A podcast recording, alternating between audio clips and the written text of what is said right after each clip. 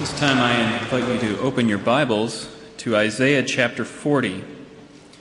If you're using a Pew Bible, that can be found on page 599. Isaiah 40, and I'll read verses 3 through 5. Hear the word of the Lord. A voice cries, In the wilderness, prepare the way of the Lord. Make straight in the desert a highway for our God. Every valley shall be lifted up, and every mountain and hill be made low. The uneven ground shall become level, and the rough places a plain.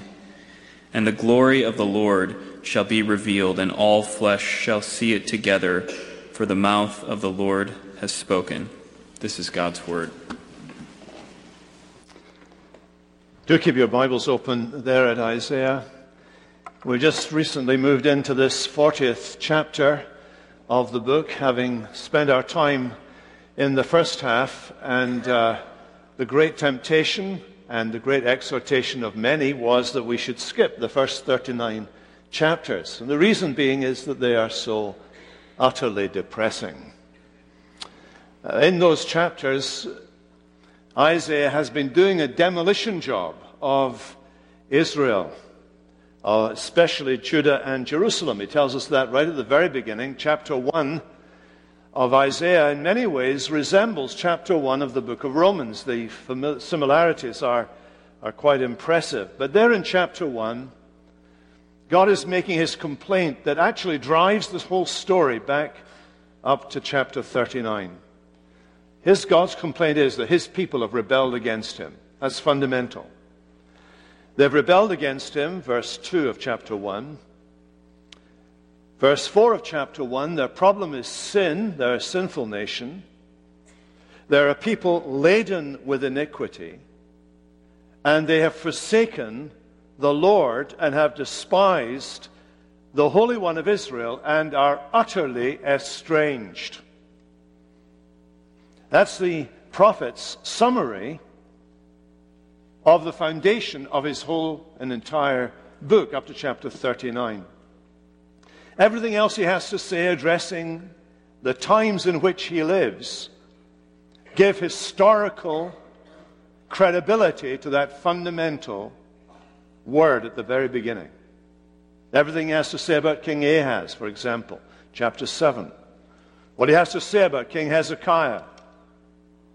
As we read the story, as it builds up to its crescendo at the end of chapter 39, which finds the people of Judah and Jerusalem exiled, permanently exiled. An exile that, by the time you get to the New Testament, is not yet over. From chapter 40, Isaiah is not referring to any historical incident in his time or even in the lifetime of those who will read his book. He's not referring to the return from exile because they never did. Oh, yes, some people came back from Babylon, they came back to Jerusalem, they rebuilt their houses, they rebuilt the wall, they rebuilt the temple, they reintroduced temple worship, but they were still under Persian oppression, then Greek oppression, then Roman oppression until eventually the city is destroyed once again under the Romans. This was a permanent judgment. It was bad news. Isaiah keeps the bad news to the very end. Their sin, their iniquity, their war with God would end up in the loss of the land, the city, and the temple. Finito. Finale. That's it the story. And then we come to chapter 40. Isaiah is reaching beyond his time, he's reaching into the future. One voice is heard at the beginning of chapter 40 Comfort, comfort my people, says your God. This is God's voice that is speaking. And this voice of God brings a message of comfort a message people were still reflecting on when the Lord Jesus came into the world. You can read about it in the early chapters of Luke's Gospel. The people are still waiting, still waiting. 800 years later, they're waiting for the comfort, the consolation of Israel. The same Greek word is used as is used in the Greek translation of the Old Testament. This word of comfort addresses the problem. It addresses the problem of their iniquity. Their iniquity will be pardoned. It addresses the problem of their sin. Their sin will be removed. It addresses the problem of their hostility towards God and God's hostility towards them. Their warfare will be accomplished. That's the good news message. We looked at that last time. Now, when we come to verse 3, we're now going to look at how this message is communicated. This message is accomplished in history. In verse 3, there's a human voice, or at least a creaturely voice, that is heard. In verse 1, God is speaking. Verse 3, a creature is speaking. Is it a, a cherub or a seraph? Is it an archangel? Is it a human being? In the New Testament, John the Baptist is at least one of those who speaks this way. His task is to speak about preparing the way of the Lord. But, but you notice that the voice is left unidentified because that voice is really unimportant. All it is is a voice.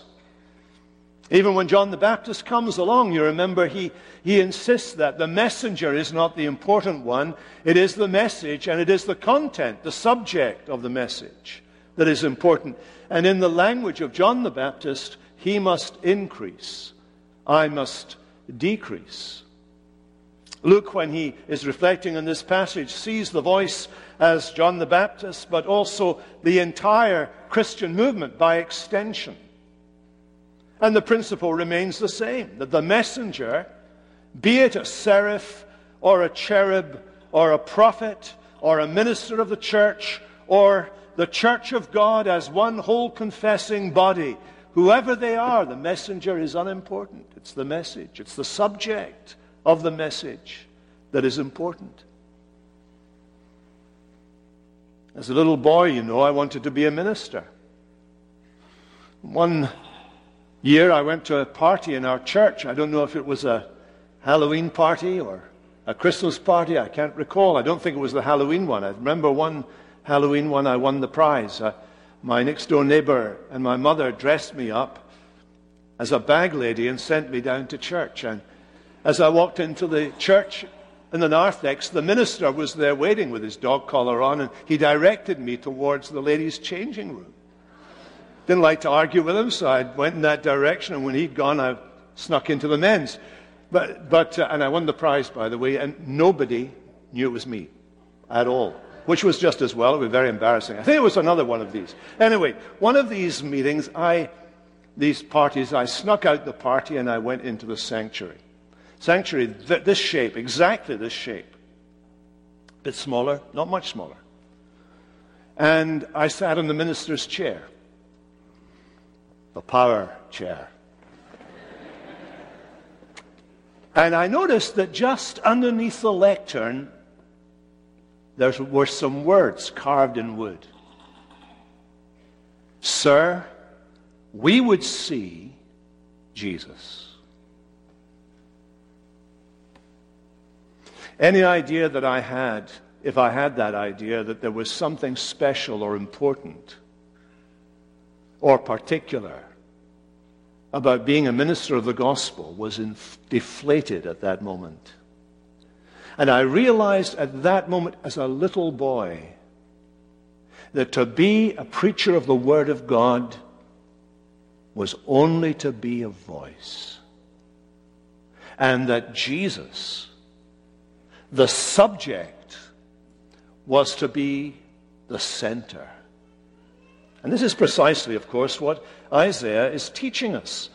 A voice cries. Doesn't matter who it is, unimportant who it may be. What you need to hear is what the voice is doing. And this is what the voice is doing.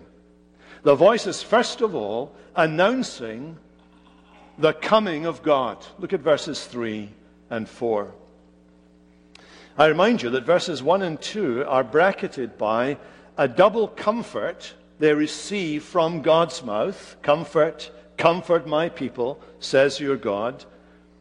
And a double blessing they receive from God's hand. She has received from the Lord's hand double for all her sins. In His grace, their warfare, that is, the hostilities between God and man and man and God, have been resolved, have been accomplished. Iniquity has been pardoned, sins have been removed. So he's introduced this idea of forgiveness, of pardon, of salvation. And the big question is how can this salvation be achieved? How can it be? How can it be that God is able to offer comfort to multiple offenders like these people and like we who are here? Has God just changed his mind about our sin? Has he chosen to disregard our iniquity? Has a coolly ju- judicial judge simply decided to close the case? Does he have rather a, more, a program of moral recalibration for humanity to follow? Is there a 12 step program that might help me? Or is it that the sufferings of these people have led him to cancel out their guilt? Or is it that somehow people are able to save themselves? Look at the answer that's provided. The answer to this issue is how is God able to do this? Well, the answer is that someone is coming. Who is this? Is it some great man or woman of the world? Is it a great philosopher like Plato or Socrates or Aristotle? Is it a religious figure like Buddha, Confucius, or Mohammed? These men are, are respected, revered, followed by many people in the world, and without being disrespectful to any of them, they are not what the prophet leads us to expect. We are to expect a royal figure because the whole language of preparing the way and making straight a highway is the kind of language that would be used in the ancient world of the preparations made for a royal figure to come visit the land and the people. It was customary in those days that you would send people ahead of you to make preparations for the arrival of this great royal figure. We were living in London, one occasion, President Bush came to visit London. And I noticed the activities in preparation. I noticed that they were out, they were cleaning the roads, they were repaving roads that needed repaved, they were filling potholes in the roads. They wanted the president to have a smooth ride when he came into the city. They were getting rid of the graffiti, they were cleaning up areas of the town that had never been cleared up before because he was going to pause on his journey to visit somewhere there. When you got to the mall leading up to the royal palace where he would meet the queen, it was a, a wall of American flags right down the mall as far as you could see in preparation for this great figure as he came. That's the language. That is the imagery that's being painted here. Prepare the way, make straight the highway for this figure that has that is to come. And who is this figure? Well, this royal figure that we are to expect is royalty to a degree beyond anything that you could comprehend or imagine. This figure is a divine figure. It is the Lord. Prepare the way of the Lord. Make a highway for our God. Here is here is the covenant Lord, the, the Lord who had introduced himself to Moses and to Israel. Here is the God of Israel. Here is the God of creation. Here is the Lord God, and he is coming on a royal visit to his people. In the New Testament, when Zechariah, the father of John the Baptist, is reflecting on the message that he's received from Gabriel, the archangel. You remember Zechariah won the lottery and got to act as a priest in the, in the innermost part of the temple. It was not something he'd probably done in his entire life. He was just lucky that day. He'd been chosen by Lot, Luke tells us, to be in there. And as he's in there, you can imagine that he's taking seriously. This is the high point of his career to be in there offering incense in the, in, in the holy place. And as he's in there offering the incense, he's tasked to offer incense on behalf of the people. It represents the prayers for the people of God, and the people of God are on his mind. And then the angel appears to him and says, Here's the answer to your prayers for the people. You're going to have a son. And Isaiah uh, or Zechariah gets the message as he has been reflecting on this chapter of Isaiah because we know that, that he and his wife Elizabeth were among others who were waiting for the comfort of Israel. And you can imagine that's what the intent of his prayers had been. Oh Lord, it's been so long. We're still in exile, even in exile in our own land. Oh Lord, when will your comfort that you promised through Isaiah come to us? And you know that that's how he understands it when he goes on to speak to his child. And you, child, shall be called the prophet of the Most High and will go before the Lord to prepare his ways and give knowledge of salvation to his people in the forgiveness of their sins because of the tender mercy of our God. And he understands the significance of what is occurring. That his son is preparing the way of the Lord, he goes on to say, Blessed be the Lord God of Israel, for he has visited and redeemed his people and has raised up a horn of salvation for us in the house of his servant David. What Zechariah understood, what Isaiah is saying, is this.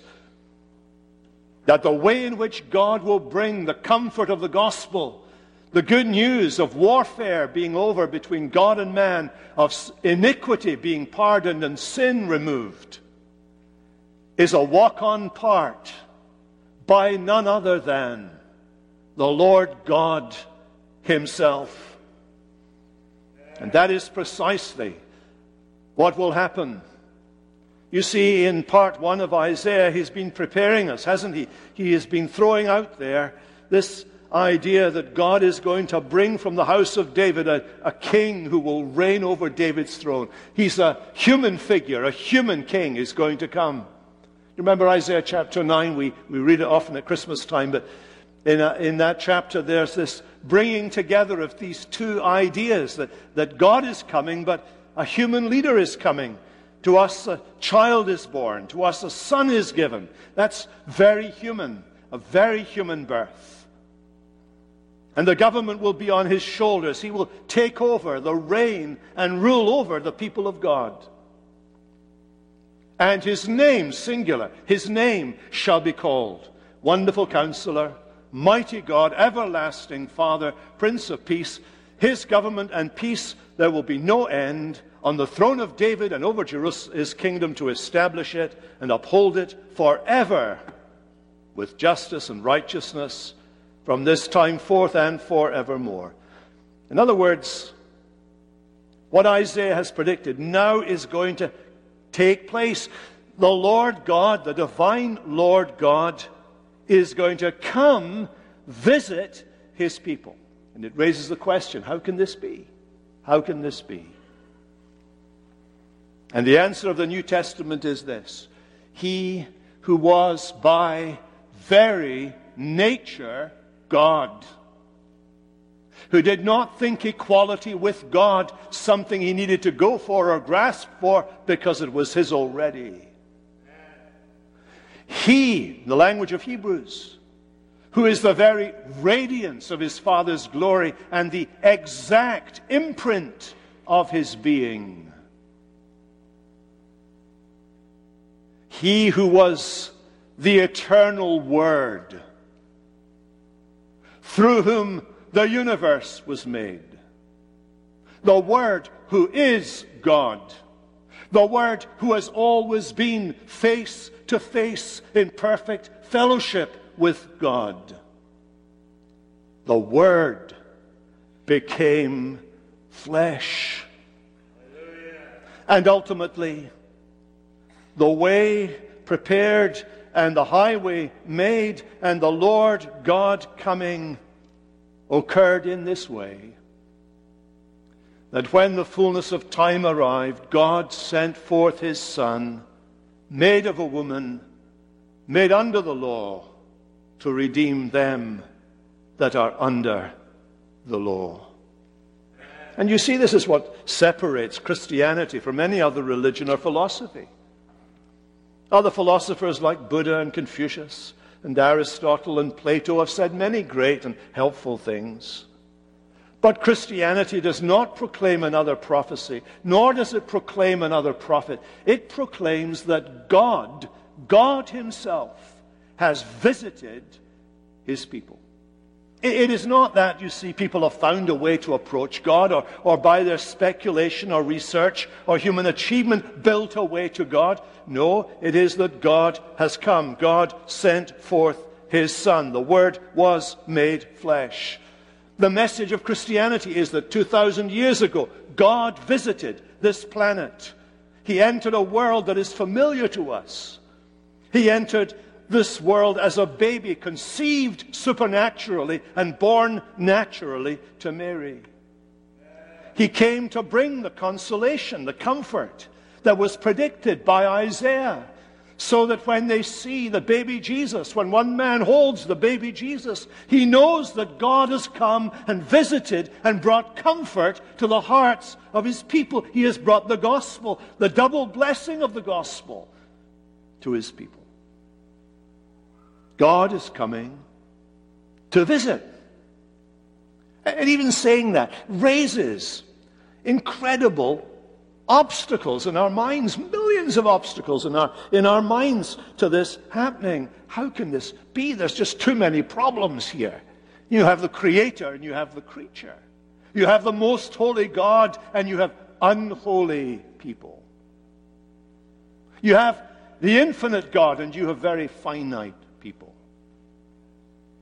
How can this ever be? Well, in verse 4, he says that everything, every obstacle you can imagine will be overcome by God when He comes. His coming will be unstoppable and irresistible. There may be nothing we can do to bring God down, but God can come down.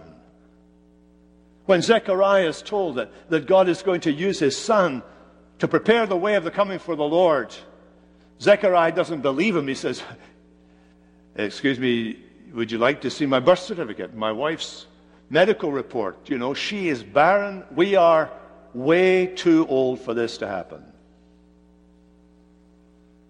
He said that to Gabriel. You don't really say that to an archangel. They're scary enough, but you certainly don't contradict them. Gabriel just reminded him of who he was, which silenced, literally, silenced Zechariah. You can read the story for yourself. But you remember the same angel came to Mary. And uh, he gave to that 17 year old, perhaps girl, this great word.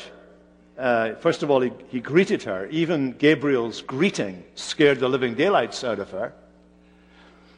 But then he responded to her, Mary, don't be afraid. That's don't be afraid of my greeting, what I just said.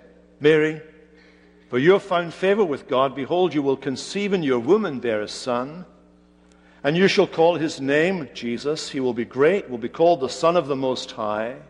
And the Lord God will give to him the throne of his father David, and he will reign over the house of Jacob forever, and of his kingdom there will be no end. She's overwhelmed. She's over, how can this? There's kind of some practical details here. He says to the angel, there's some practical details here that you need to be familiar with. How will this be since I am a virgin? That's a fairly fundamental problem to having a baby. And the angel answered her, The Holy Spirit will come upon you, and the power of the Most High will overshadow you. Therefore, the child to be born in you will be called Holy, the Son of God. Nothing is impossible with God. Every valley will be lifted up, every mountain and hill be made low, the uneven ground shall become level. Whatever problem you think about, whatever problem you might imagine or conceive, every problem to God visiting us will be removed and he will come.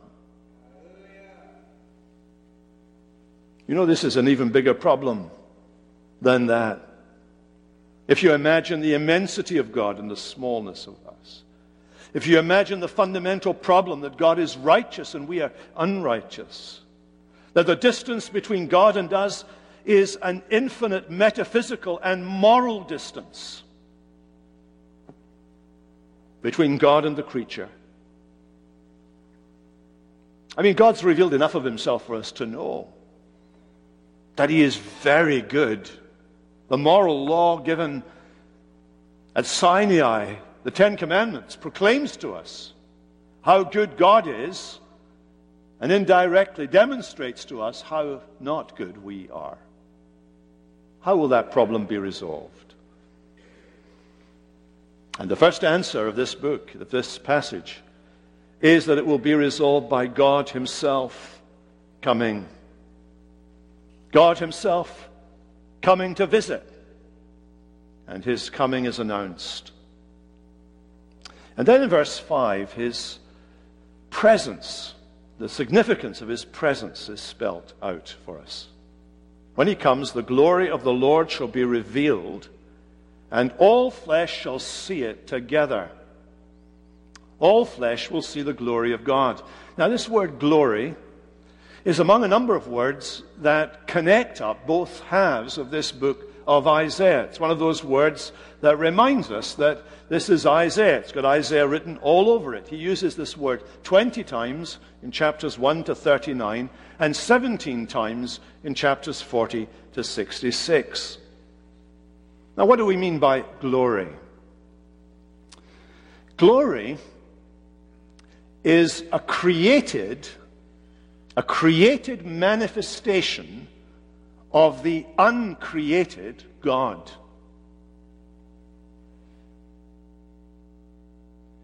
It is a physical manifestation of the spiritual God. It is a visible manifestation of the invisible God. So we began the service today with Psalm 19. What is this universe in which we live? This universe, if you consider it for a moment, the sheer enormity of our universe, the sheer enormity of our universe, which we are, we are, we are just beginning to find out and we cannot get it into our heads. Its sheer enormity, its complexity the way it fits together. As we've gone on with our scientific investigations, we're discovering more and more and more what, how it fits together. Things we thought were redundant or disposable are, in fact, we're discovering absolutely vital to the joined upness of everything in our universe. The psalmist says, The heavens declare the glory of God. They're, they're a created, visible thing that manifests something of the uncreated and invisible God. And we are in awe of it. The flood was a visible demonstration of the glory of God. Israel, when they were at Mount Sinai, do you remember they just left Egypt? Moses had come as God's ambassador and as the mediator of the covenant. He'd come to, to Pharaoh's court, do you remember? And God demonstrates his power over all the gods of Egypt. As he brings them down, as he humbles them, humiliates them. That was a very created, obvious demonstration of the glory of God. When Pharaoh and his army, Pharaoh the last god, and his army are destroyed in the Red Sea, a demonstration of the glory of God. They get to Mount Sinai. And as they gather around Mount Sinai, God comes down to the top of the mountain. Do you remember? Well, you don't remember because you weren't there. But you remember hearing. I mean, if you've read Exodus by Phil Ryken, he explains all of this to you there uh, at length. You read that. And as God comes down there to the mountaintop,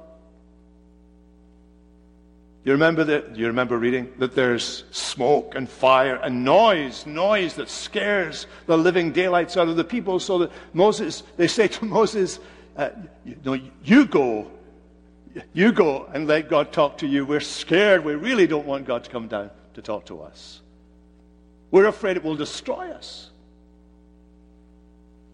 You're expendable. You're the minister. You go. You remember Isaiah's vision? He goes into the temple. He sees the Lord high and lifted up. The glory of God is manifested in the temple. Wherever the glory of God is manifested, people are either afraid or they recognize their sinfulness, they recognize their distance, that infinite metaphysical and moral distance between themselves and God, whenever the glory of God is revealed. I read uh, something on Facebook about uh, Leonard Nimoy, who was the uh, Dr. Spock, or Spock on Star Trek. And he was talking about when he was growing up in the synagogue, that there would be this, in one of the feasts, I think, there was this, uh, there would be this interaction. I don't know how common this is, but uh, a group of men in the, in the synagogue would go to the front and they would start to chant something. And the idea was everybody kept their eyes closed in case the Shekinah, the, the glory of God came into the synagogue. And he said on one occasion that he peeked. And he saw these men reciting whatever it was they were reciting. And as they're reciting it, and I'm trying to do this, and I, am not do, doing this very well because it's very difficult.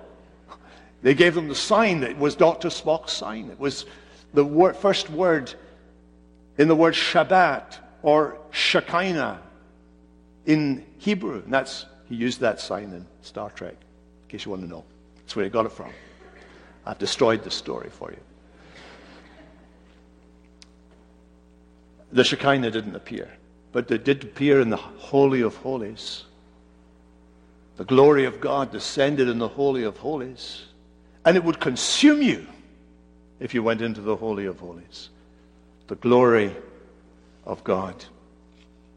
When they got to the promised land, when they got through the wilderness, they got to the promised land. You remember they were led by a pillar of fire by night and cloud by day. When they built their temple, that pillar of cloud by day and fire by night rested on the Holy of Holies. For a thousand years, it was a testimony to the reality, the supernatural reality of the God of Israel. And when they are dispatched to Babylon, Ezekiel in his vision sees the cloud of glory leave the temple, go to the Mount of Olives, turn left, and disappear into the desert. The glory departed. When the exiles came back from Babylon, they came back to rebuild their city. They built their homes, they built their walls, they rebuilt the temple, they inaugurated the temple worship, and they wept because the glory never returned. They weren't even really out of exile. They were still under Persian domination, then Greek domination, then Roman domination. And by the time of Jesus, they're still waiting for God to comfort his people when his glory would return out of the wilderness back to them. And when Jesus came, you remember? He goes down to the waters of the Jordan, out into the desert of Sinai, and back to the temple in Jerusalem. The glory, the glory returned. The Word became flesh and dwelt amongst us, and we have seen His glory. Glory as of the only Son from the Father, full of grace and truth. And you see the glory of God when you see the miracles that Jesus performs. You see the glory of God when he goes into a, a family home and goes into the bedroom of a daughter dearly beloved who has died. And when he says she's not dead, she's sleeping, everybody mocks him. They absolutely laugh him to scorn. And he leans over and takes the girl's hand and says, Honey, it's time to get up. And she rises from the dead they saw his glory, the glory of God. And when he turns the water into wine, he was glorified. And you see, they'd learned a lot about the glory of God, this created manifestation of what God is like in himself. If you look at creation around us, you see how big he is, how vast he is, how powerful he is. If you look at him dealing with the gods of Egypt, how great he is. If you look at him in the Holy of Holies and the tabernacle, how holy he is. But in Jesus, you discover the same God, the same God of blistering holiness, the same God of absolute, cosmic creativity, blazing beauty inner splendor, moral excellence, eternal immensity. This same God can be utterly humble. Our God contracted to a span, incomprehensibly made man. Imagine. Imagine the king coming God coming as a little baby thing, dependent on his mother. Imagine it. And imagine his life as you look at him that he speaks gently to those who have been abused, speaks lovingly even to those who've sinned against him. This is our God.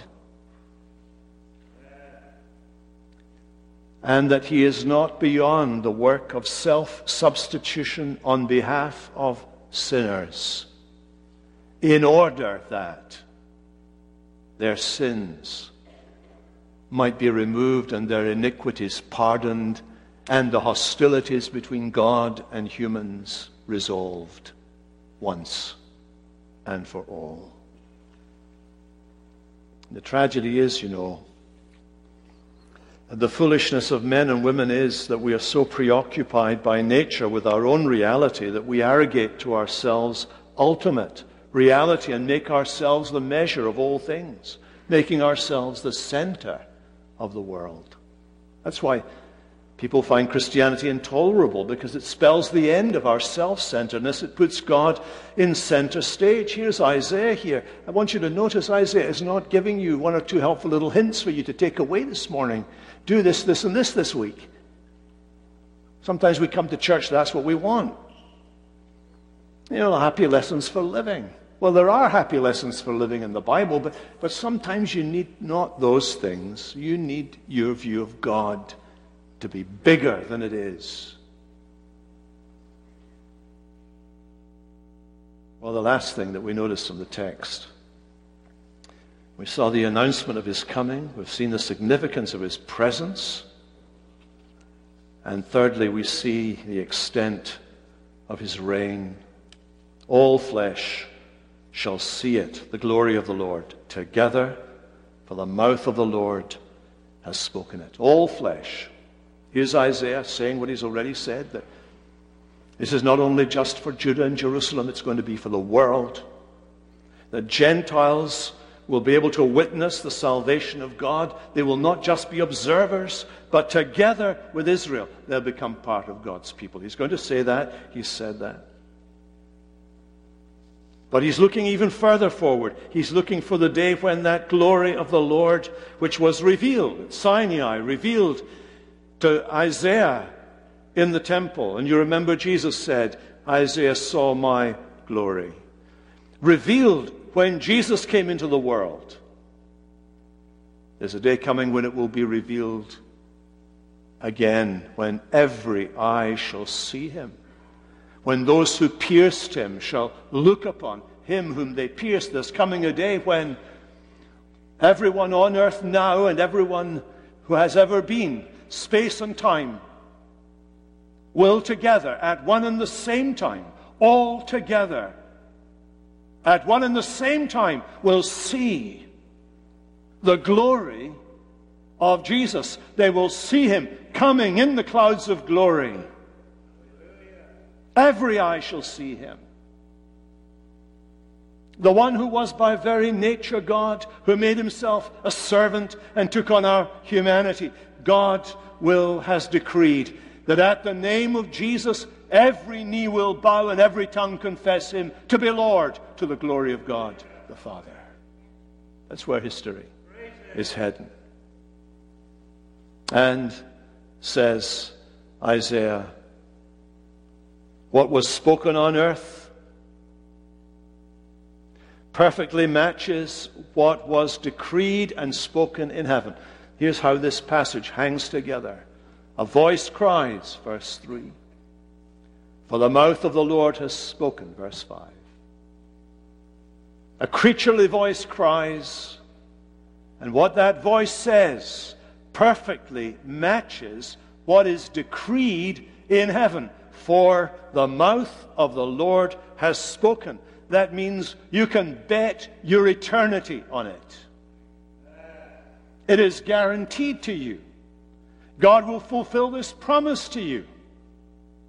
The glory of the Lord will be revealed, and all flesh shall see it together. Come, Lord Jesus. Come, Lord Jesus. Everlasting God, come down. Let's pray.